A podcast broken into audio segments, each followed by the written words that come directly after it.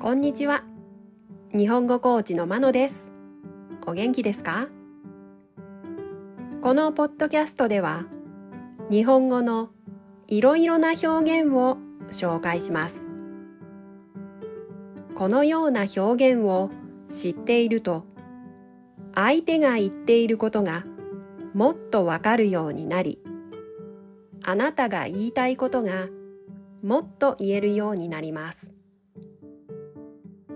今週はひらがな一文字の言葉を紹介します。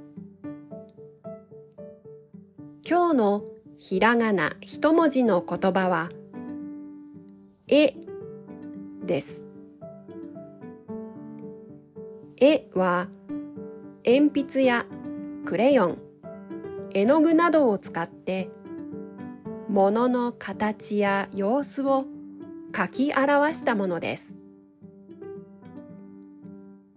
絵を描くのが得意な人もいれば苦手な人もいると思います。美術館に行けばたくさんの絵を見ることができます。例文です。1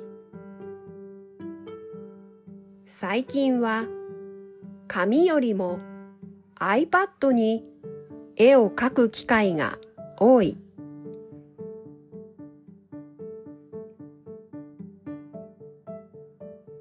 2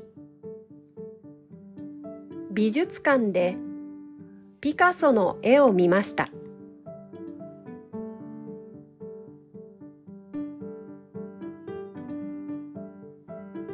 3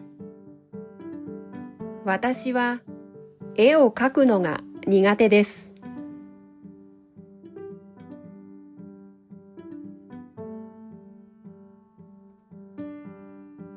いかがでしたか？次回もひらがな一文字の言葉を紹介します。では今日はこの辺で。さようなら。